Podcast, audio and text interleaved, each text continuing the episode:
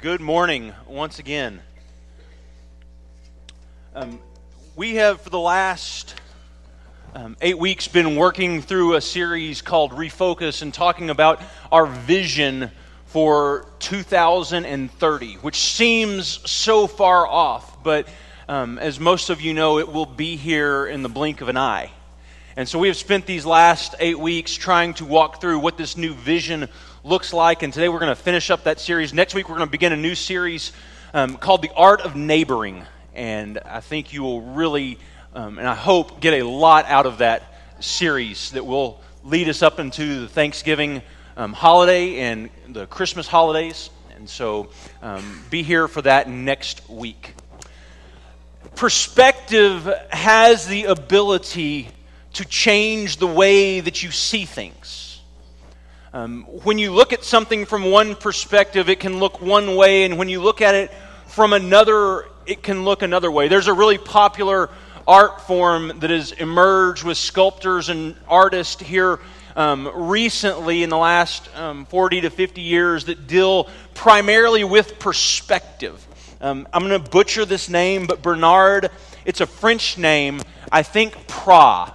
But Bernard Pras, a French artist, does a lot of this sculpting with perspective in mind. And so I want you to watch this. It's about 40 seconds. There's ambient noise, maybe, if the sound works, but if it doesn't, it doesn't really matter.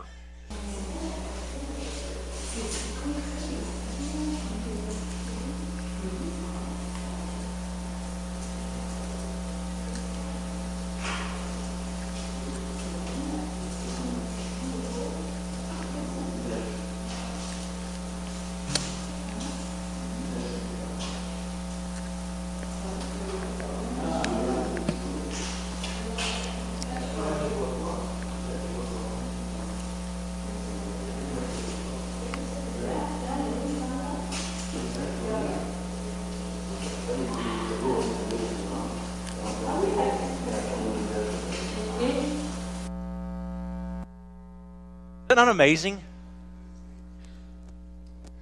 Perspective changes the entire piece of art. Because if you look at it from the side, it's merely a pile of junk.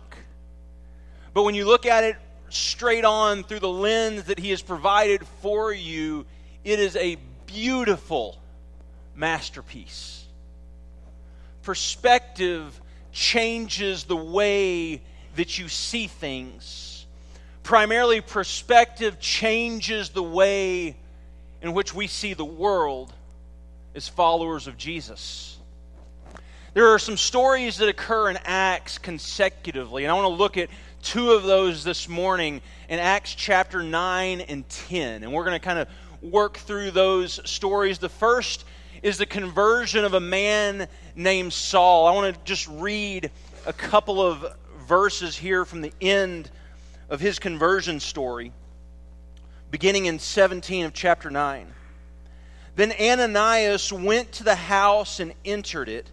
Placing his hands on Saul, he said, Brother Saul, the Lord Jesus, who appeared to you on the road as you were coming here, has sent me so that you may see again and be filled with the Holy Spirit.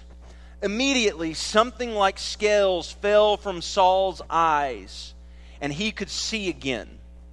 He got up and was baptized, and after taking some food, he regained his strength. The story ends here with Saul seeing once again, being baptized, regaining strength, and then very next verse talks about him going out to preach the gospel of Jesus, the good news that Jesus Christ has come into the world to save and redeem the world. And if you don't know much about Saul, his story really began a couple of chapters earlier with a guy named Stephen. As Stephen's being stoned to death by the Sanhedrin, it says that Saul is there giving his approval to what is happening. And so, chapter 9 begins with Saul on the way to Damascus to persecute believers there. And as he approaches the city, this light hits him. This voice comes down that says, Saul, Saul, why do you persecute you persecute me? And he says, Who are you, Lord? And he says, I am Jesus whom you're persecuting.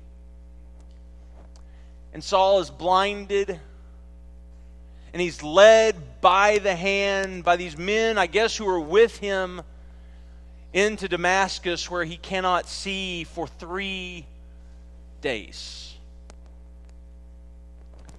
And Saul's story is this contrast in moving from light or from dark to light. The very next chapter, there is another story. A disciple of Jesus named Peter has this vision where this sheet is let down from the four corners of the earth, and on it are animals of all kind, clean and unclean. And a voice says to Peter, Take and eat. And Peter says, No, no, no, no, not I. I am a good, faithful, kosher Jew. I will never do such a thing. And this happens three times. And then Peter finds himself just a day or so later here. Verse 27 of chapter 10. And while talking with him, Peter went inside and found a large gathering of people. And he said to them, You are well aware that it is against our law for a Jew to associate with or visit a Gentile. But God has shown me that I should not call anyone impure or unclean. And so when I was sent for, I came without raising any objection. May I ask why you sent for me? See, Peter has had this vision, and a disciple named Cornelius has come to Peter to bring him to the house of a Gentile after Peter has seen this vision. And both of these stories are about conversion.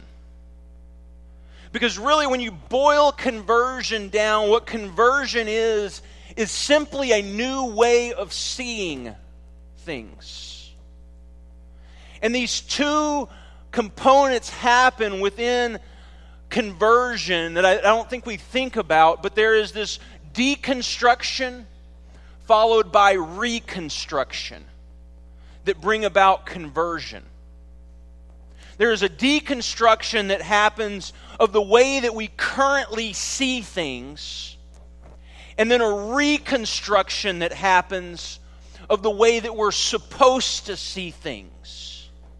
And on the other side of deconstruction and reconstruction, there is a conversion that happens where there is now a new person who sees things differently from a new perspective.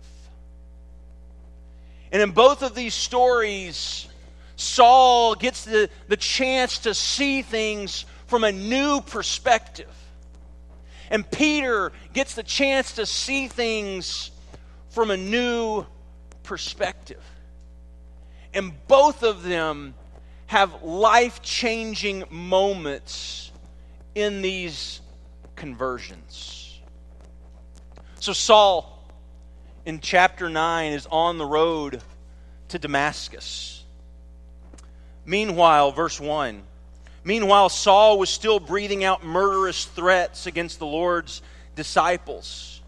And he went to the high priest and asked him for letters to the synagogues in Damascus, so that if he found anyone there who belonged to the way, whether men or women, he might take them as prisoners to Jerusalem. As he neared Damascus on this journey, Suddenly, a light from heaven flashed around him. He fell on the ground and he heard the voice say to him, Saul, Saul, why do you persecute me? Who are you, Lord? Saul asked. I am Jesus whom you are persecuting, he replied.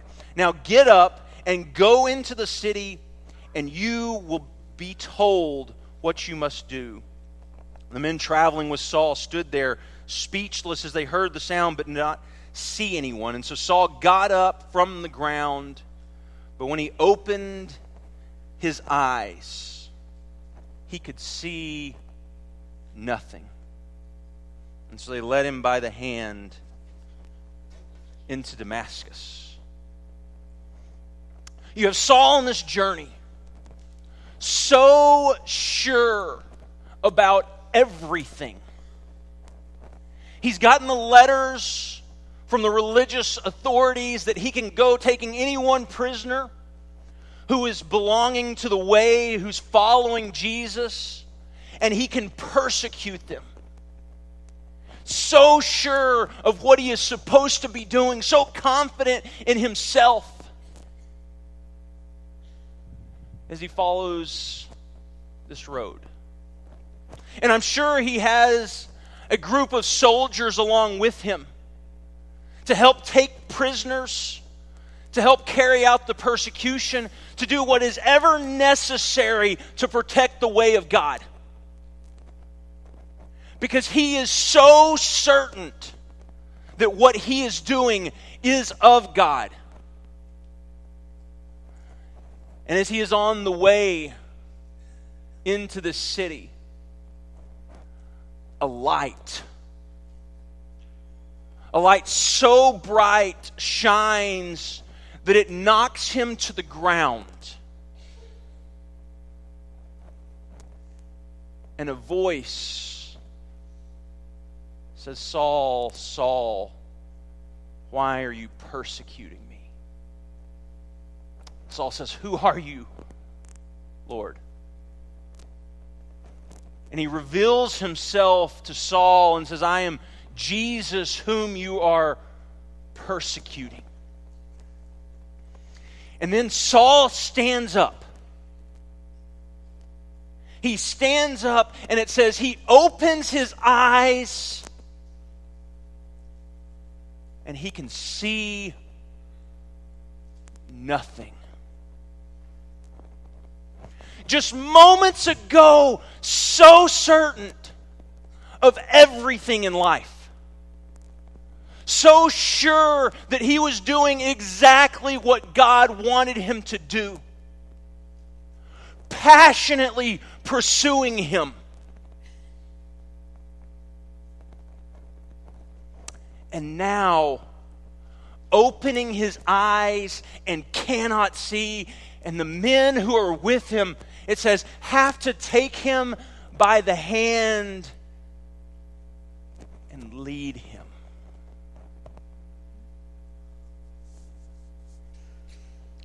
talk about a wrecking ball to everything you have ever believed. That I am certain this is what I am supposed to be doing. And now I am so uncertain that I can't even lead myself. Someone else is having to lead me. They're having to take me by the hand because my eyes are open and I cannot see. And for three days, Saul fasts. I would imagine he fasted and prayed. And I would imagine he did not know what to pray. Because everything that he was so sure of, everything he had spent his life building up towards, was now completely destroyed because they encountered Jesus. And I would imagine he just went back to the most simple, basic Jewish prayers there are prayers from the scripture Shema Israel, Adonai Eloheinu, Adonai Echad. Hear, O Israel, the Lord our God is one. Love the Lord with all your heart, soul, mind, and strength. But for Saul, this is not the moment that he is converted.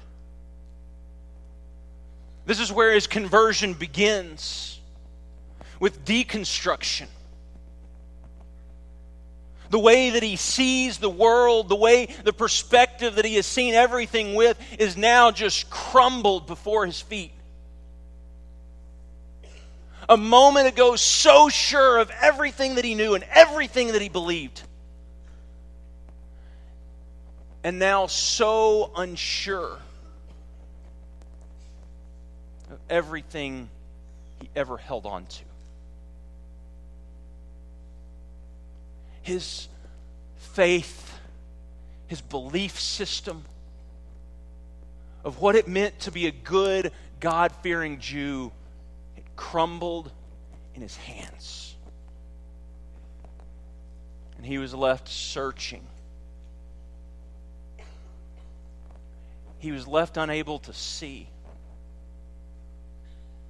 and led by the hand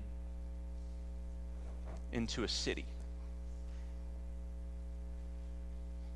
But there's another conversion that happens in this story of a man named Ananias.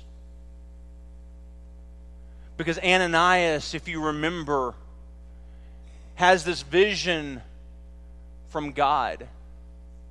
And he tells him that you're going to go to this man named Saul, and he says, I can't do that. You know what Saul has been doing to these people who follow Jesus, who belong to the way. I cannot do that. But yet, somewhere in here, God shifts his perspective to see Saul not as a threat, but a tool that God will use for the gospel to go forward. he gets a new perspective. Then there's the story of Peter. You see, it's around noontime, and Peter has gone up to the roof to pray. And as he's praying, they're preparing the meal. He's hungry and he falls into a trance. And he gets this vision of this sheet that says it's let down from the four corners of the earth.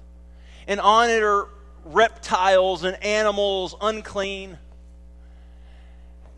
And a voice says to Peter, Take and eat. And I think Peter thinks it's a trap.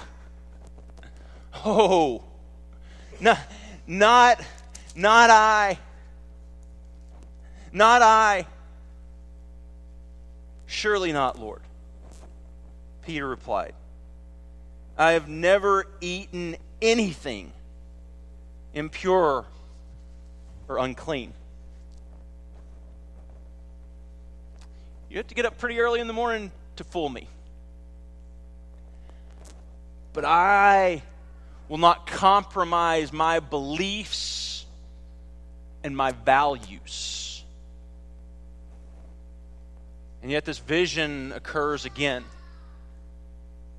And this voice, again, says, Take and eat. And says it happens three times.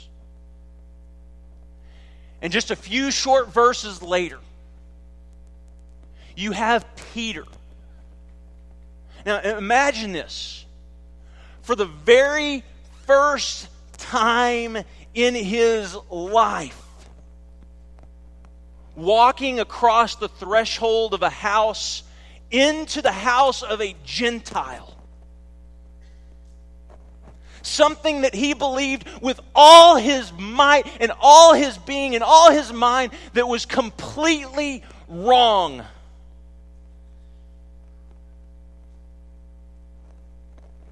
And he walks through these doors for the first time. And he greets them saying, You know that it's against the law for me to be here. See, what do you do when the perspective that you have always seen God from crumbles in your hands? What do you do when you meet someone who pushes back against everything you have ever believed? And you see behind them a living, breathing person who, more than anything else in the world, needs to encounter Jesus. It makes us question and it makes us search for answers. And the things that we were so certain of just moments before seem so uncertain now. For Saul, he finds himself eating, breaking bread at the house of a man who three days earlier he would have persecuted as much as possible, perhaps even killed. And now they're sitting at the same table, breaking bread, sharing a meal together. You see, there's not just this moment of deconstruction, there is a moment of reconstruction.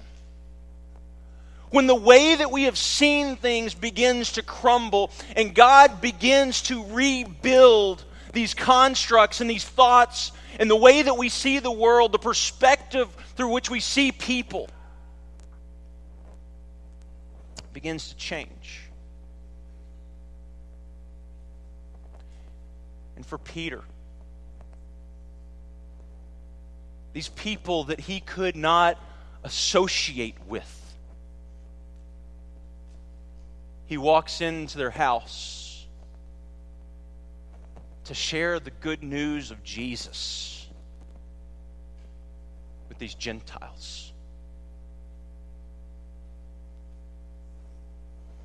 And the place that they are is a town called Samaria. And just a few years earlier, Peter and John find themselves in this town with Jesus. And they say, Father, do you, or Jesus, do you want us to call down fire from heaven and destroy them?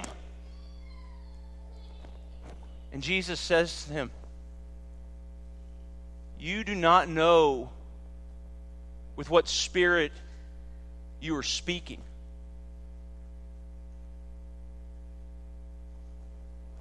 See, in this story, in these stories, these worlds are rebuilt. People's perspectives are changed. And they're able to see Jesus as they have never seen him before. For Saul, seeing him not as Messiah, but a man who is against God and against everything that God has planned. Because Saul knows the law. He knows that Deuteronomy says, Cursed is anyone who would die on a tree. Cursed of God. And God certainly wouldn't curse the Messiah.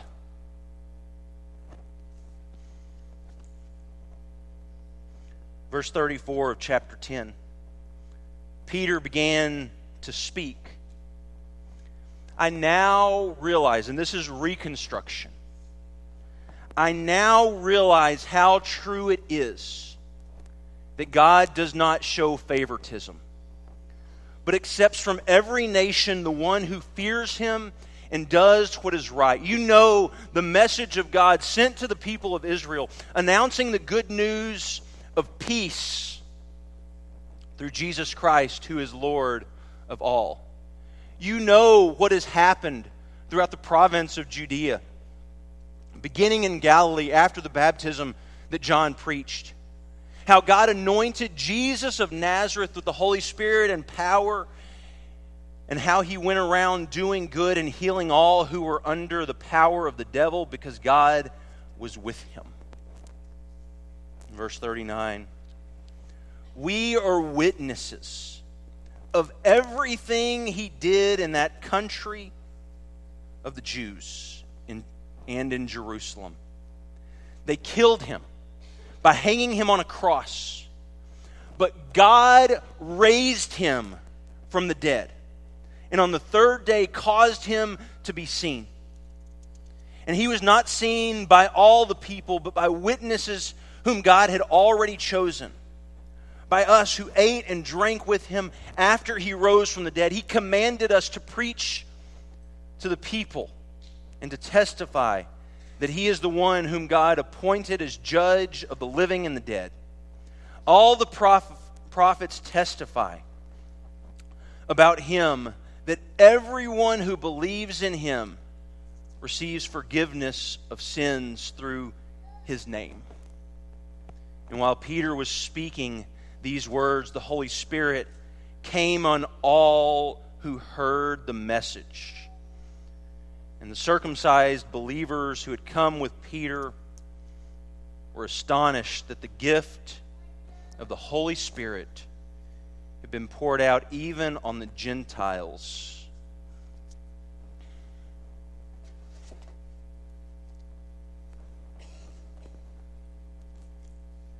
There are these moments of conversion. For Jesus' disciples, there was a moment in John chapter 4 where they encounter a woman in Samaria at a well. And after going back and forth with his disciples, Jesus tells them, Lift up your eyes and look at the fields. They are ripe with har- for harvest.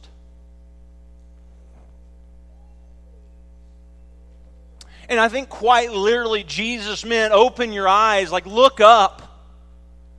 But more importantly, it is a metaphor for ministry. Jesus wanted his disciples to see the world, to see this woman through new eyes.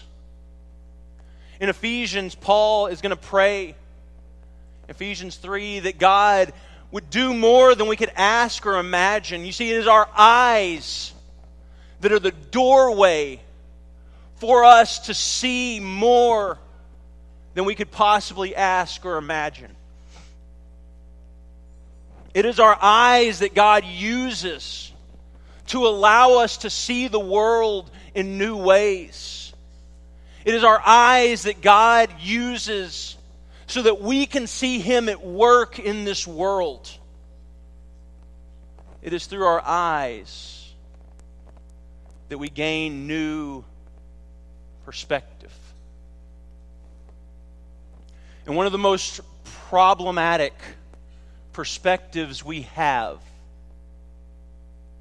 is the perspectives that we see in these stories. It's us versus them.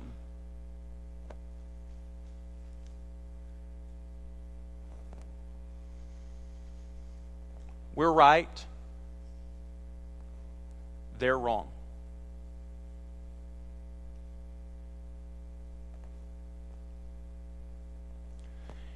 And maybe more than any place ever,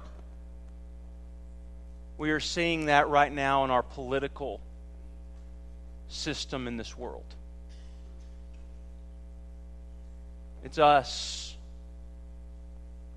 versus them. And we will fight with all we have to make sure that the other side knows that we're right and they're wrong. And it doesn't just happen in the political system. It happens in our churches. It happens in our families. It happens in our schools. It happens in our jobs. But one of the things that we see in these stories is that at the moment of conversion, that these people are filled with the Holy Spirit. That God's Spirit comes to live and dwell within them. And maybe one of the most helpful things to do when trying to realize and see the Holy Spirit is to recognize the unholy spirit. Ha Satan is the Hebrew word, the Satan. The word literally means the accuser.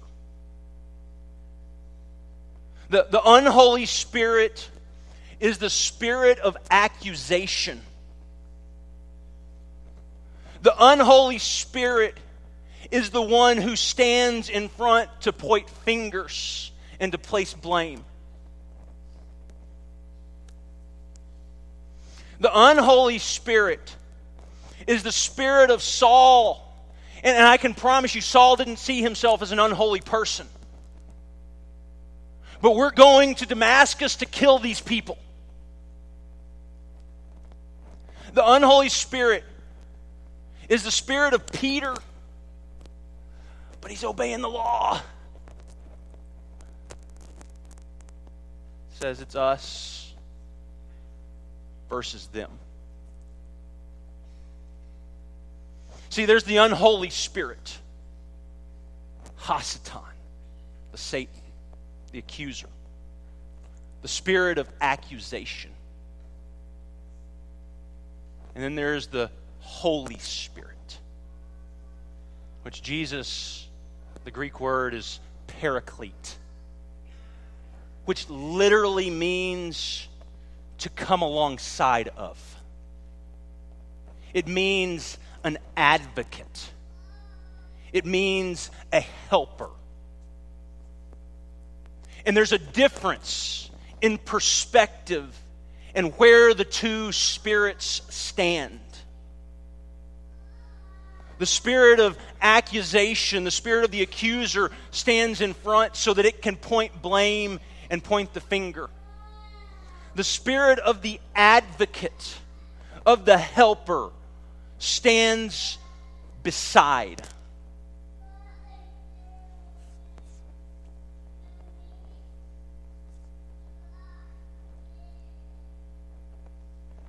I wonder. I wonder if we were to go on Facebook and just look at people's posts. I wonder what spirit we would see.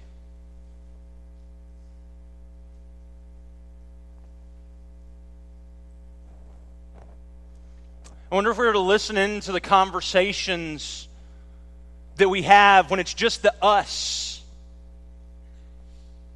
And we don't have to worry about being heard by them because they aren't here. I wonder what spirit we would see. Would we see the spirit of accusation and hate? That is the unholy spirit. Or would we see the spirit of advocacy and love? Because sometimes we can be so concerned about making sure our doctrine is right that we push people out with it. And not to say that what we believe is not important.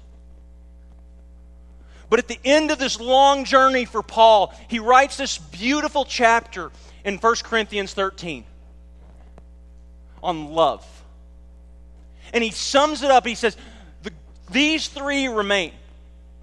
These three abide faith, hope, and love. But the greatest of these the greatest of these is love.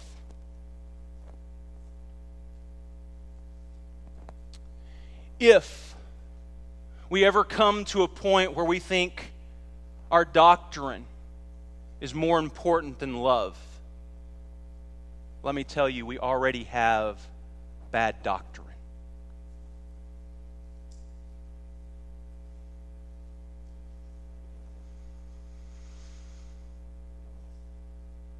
for Saul, who becomes Paul.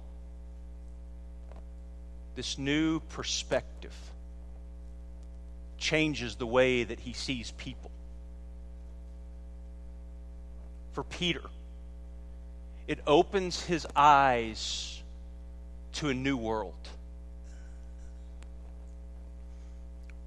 a rabbi once asked his students, How do you know the precise moment when it is no longer night, but now it is day? And the students begin to think and ask questions, and one answer, Well, Rabbi, is it the moment that I can tell the difference in a walnut tree and a mulberry tree? And the rabbi said, No, no, that's not it. And another student jumps in and says, Well, Rabbi, is it the moment that I can tell the difference between a sheep and a dog? He says, No, no, that's not it either. And one of the students says, Well, Rabbi, which what is it? What is the moment, the precise moment when we can tell that night has ended and a new day has come? And the rabbi says, It is when you can look into the face of a stranger and see your brother. Then, then it is truly a new day. See, there's this moment in this story for Saul when Ananias walks into the house and he places his hands on him. And he says, Brother Saul. Could you imagine hearing those words for the first time? That this man that I came here to persecute and possibly kill is calling me a brother. See, there are two truths that we know about every single person in this world. One, they are created in the image of God. And two, they are passionately loved by Him.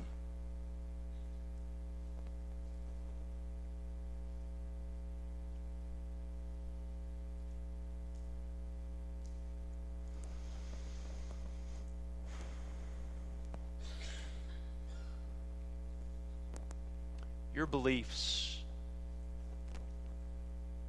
are so important. And what you hold on to in your faith that grounds you.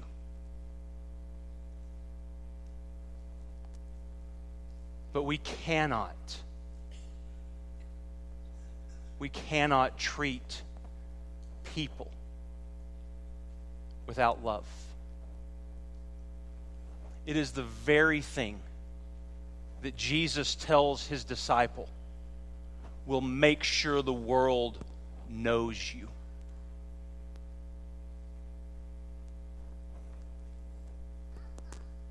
We need more of the spirit of advocacy right now in our world. I can promise you it sounds really different than everything else everyone is hearing right now.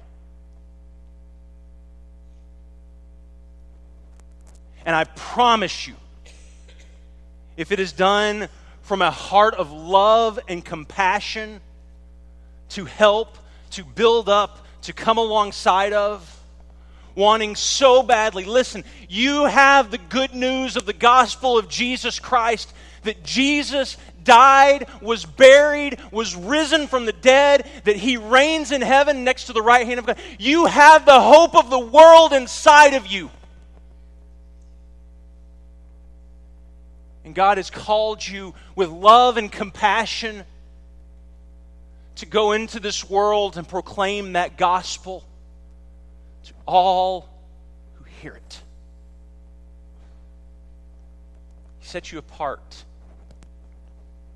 for that.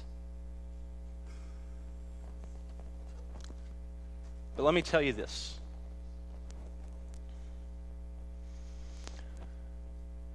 This doesn't come easy.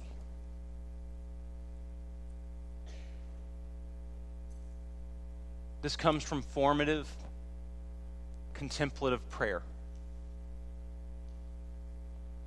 It comes from sitting with Jesus and allowing Him to transform and change your perspective. The, the way that you see people. It's easy to throw stones at them. It's really difficult to love them.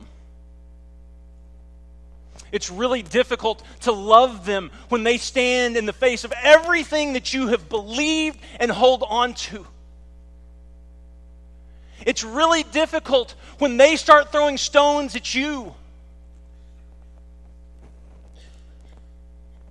It's difficult to allow Christ to transform you so greatly from the inside out that it's His Spirit that exudes from your life. But it is only then that the world will know that you are my disciples. It is only then that the world will know my unfailing love. It is only then that this world has the opportunity to see Jesus.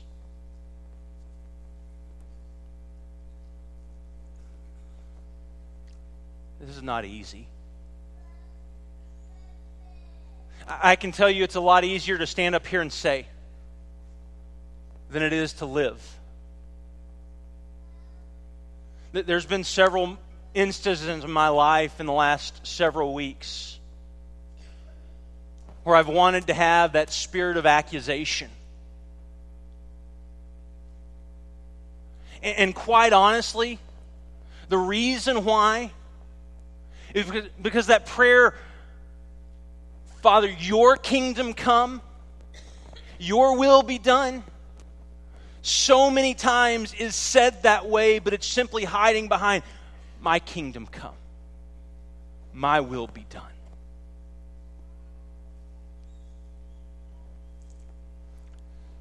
See, the call to follow Jesus is the call to come and die to yourself. Do, do you understand the beautiful picture of baptism? And it talks so much about at this moment your sins are forgiven. Let me tell you why. Because literally, what we are doing in that moment is we are dying to ourselves and being buried as Christ and raised to a new life as Christ was. The reason our sins are forgiven is because we're reborn. It's because we're a new creation. It's because the old has gone and the new has come. It's because we're filled with His Spirit that we are a new life. But there are times, there are so many times that we forget that. And just like Peter, we need to be converted again. We need to be called back to Jesus. We, we need to be called back to the way of love. We need to be called back to following Him. We need to be called back to being His disciples. We need to be called back to that de- death of self. Because it's only through the death of ourself that new life through Him can live.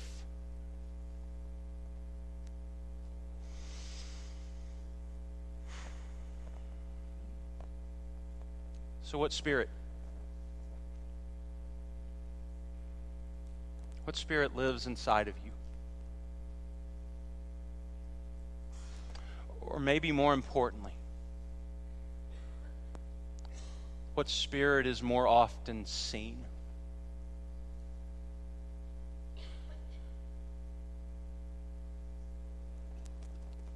See, people need the truth.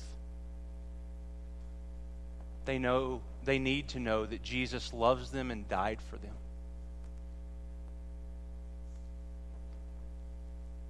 But through the spirit of accusation, most likely it's not going to be seen.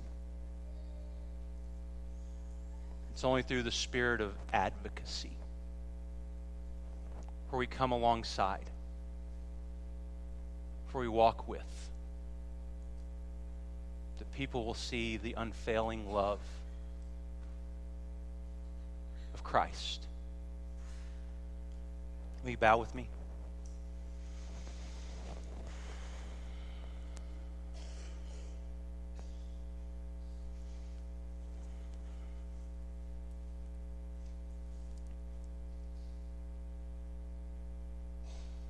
Father, forgive us.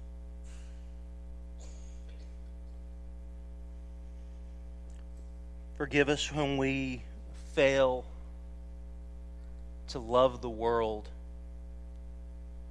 as you have called us, your followers, to do.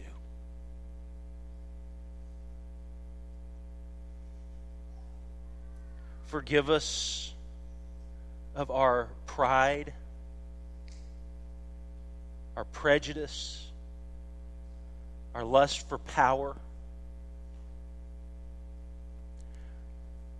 Forgive us when our prayer is really, Father, our kingdom come, our will be done. Father, forgive us when our selfish desires and ways conflict with your kingdom. Father, forgive us when we're the first to throw stones. Forgive us when we're so quick to speak that we never hear what someone else is saying. Forgive us of the fingers that we point at others. When most of the time the finger could probably be pointed right back at us. Forgive us when we're filled with a spirit of accusation and not a spirit of advocacy and love.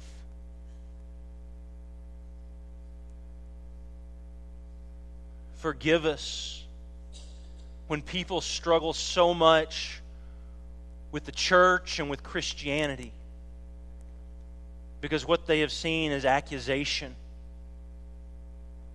and not the unfailing love of God who so loved the world that he gave his only Son.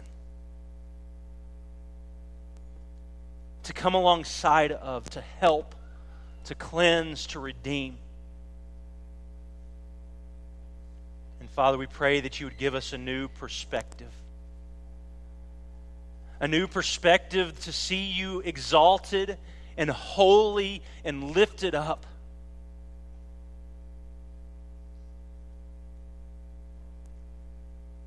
Father, a perspective to see ourselves as unconditionally loved. Father, give us new eyes to see people in this world merely as our estranged brothers and sisters. People made in your image, people that you have loved and are pursuing. And Father, let us simply join you in that pursuit.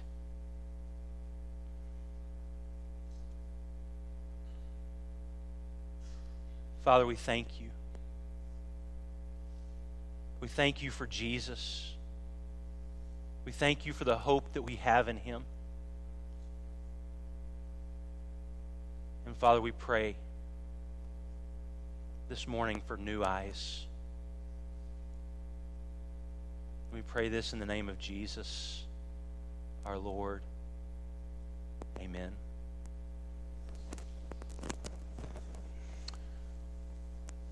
This morning we're going to pray. Travis is going to come in just a minute and, and say a prayer over us and read a passage over us. But this morning, I just want to simply offer an invitation. That if you find yourself so many times with the unholy spirit, And I just want to confess that, that that's me. I just want to invite you to come sit here on the front pews, rows. And we just simply want to pray this morning over us. If you've never given your life to Christ, we would love to see you do that this morning.